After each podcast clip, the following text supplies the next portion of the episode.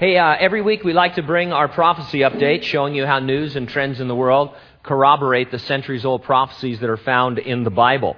This week I want to talk about America in Bible prophecy. Uh, as you probably know, our great nation is not really listed as a player in the end time scenarios of the Bible. There are some people who try to find the United States uh, on the pages of Scripture, but it's really just not there. And it's given rise to lots of speculation as to what might happen to us that would weaken us as a world power.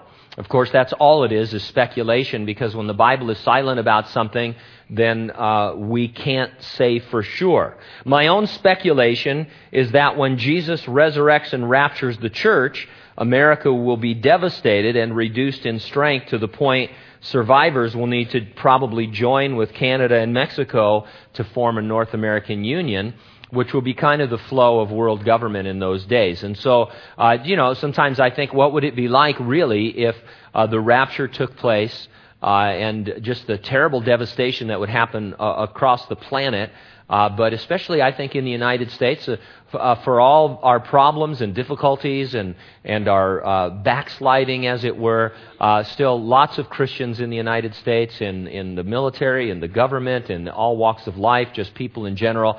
Uh, millions and millions upon millions of people gone in a moment, in the twinkling of an eye. It would, it would have a radical effect on our politics, to say the least. Now, others feel that some catastrophic disaster will happen prior to the rapture that will weaken our status. And that's always a tough call because uh, we're not God and He hasn't predicted that of our particular nation. Uh, and so I think we should shy away from that. Uh, there is, however, a very intriguing teaching in Genesis regarding the status of nations in regards to the nation of Israel. It's Genesis 12, 2 and 3, where God is addressing His elect nation in relation to the other nations of the world. And it reads like this I will make you a great nation. I will bless you and make your name great, and you shall be a blessing. I will bless those who bless you. I will curse him who curses you, and in you all the families of the earth will be blessed.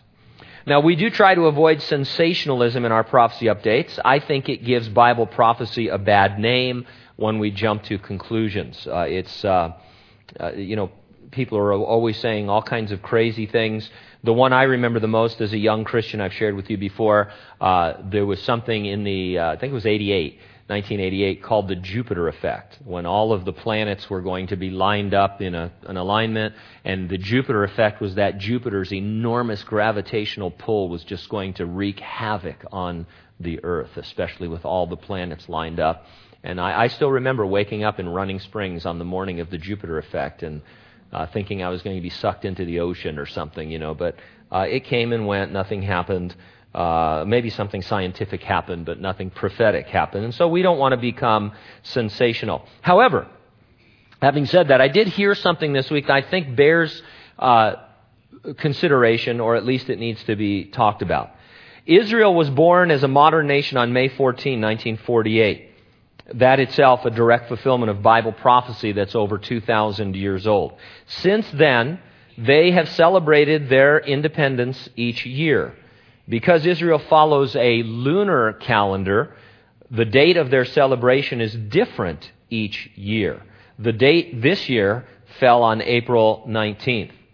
So on April 19th, the 62nd anniversary of Israel's Independence Day, President Obama released a statement saying that the United States shares an unbreakable bond with Israel, and he was confident the relationship will only be strengthened into the future.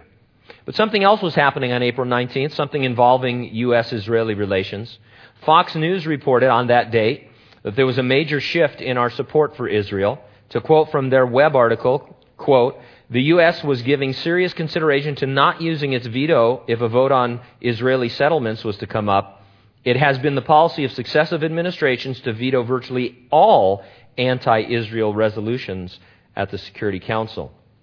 Israel's defense minister, Ehud Barak, expressed concern on that same day about deteriorating relations with the United States.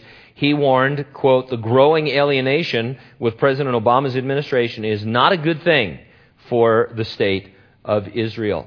In the administration's message of congratulations to Israel on that 62nd day of independence, U.S. Secretary of State Hillary Clinton mentioned her uh, recognized borders, omitting the word defensible. One top writer commented, by omitting defensible borders from her message, she spoke for the first U.S. administration to abdicate its guarantee of defensible borders as a fundamental component of Israel's security, thereby nullifying her and the U.S. President's pledge to not waver in protecting Israel's security. And so, uh, people who follow these things say that this is a extremely significant omission from her congratulations to Israel. People like the Secretary of State don't usually misspeak. Uh, they don't miss words uh, too much. And so she omitted the word defensible. Uh, that, with some other things, signals a change in our policy towards Israel. On the same day Israel was celebrating her nationhood, our nation was preparing for a strategy to take a more neutral approach to Israel in its East policy. Now, here is where it can get a little sensational if we're not careful, but I have to give you these dates.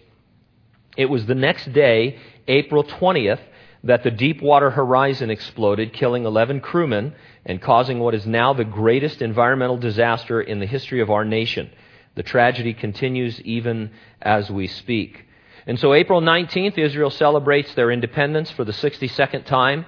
April 19th, Fox News and other legitimate news outlets report that the U.S. will no longer automatically support Israel in the UN, uh, and Hillary Clinton gives a speech uh, to that effect. And the next day, April 20th, the Deepwater Horizon explodes. That's all I can say. Some see it as the direct judgment of God. I fall short of that. I, I, I don't think we can know that. I just don't. Uh, but these are things that did occur. And so I remind you, we follow the fulfillment of biblical prophecy, the trends in biblical prophecy, uh, but nothing needs to be fulfilled, nothing needs to happen before the Lord comes back as he promised to resurrect and to rapture the church. That is always in the Bible an imminent event, imminent meaning it could happen any time, not just soon or right around the corner. It means right now. Uh, it, the rapture of the church is always imminent. It could always happen immediately. And so we follow prophecy because we believe the Bible speaks to these issues. We do believe we're living in the last days, that ours is the generation that has seen the fulfillment of so many prophecies, uh, the rebirth of the nation Israel specifically, uh, as predicted, but also so many other things that have fallen into place technologically and whatnot that could only be true of our generation, of these days in which we live. And then we see things like this that are incredible if they're coincidences. Uh, God has warned that the nation should stand with his nation, and we certainly want to do that.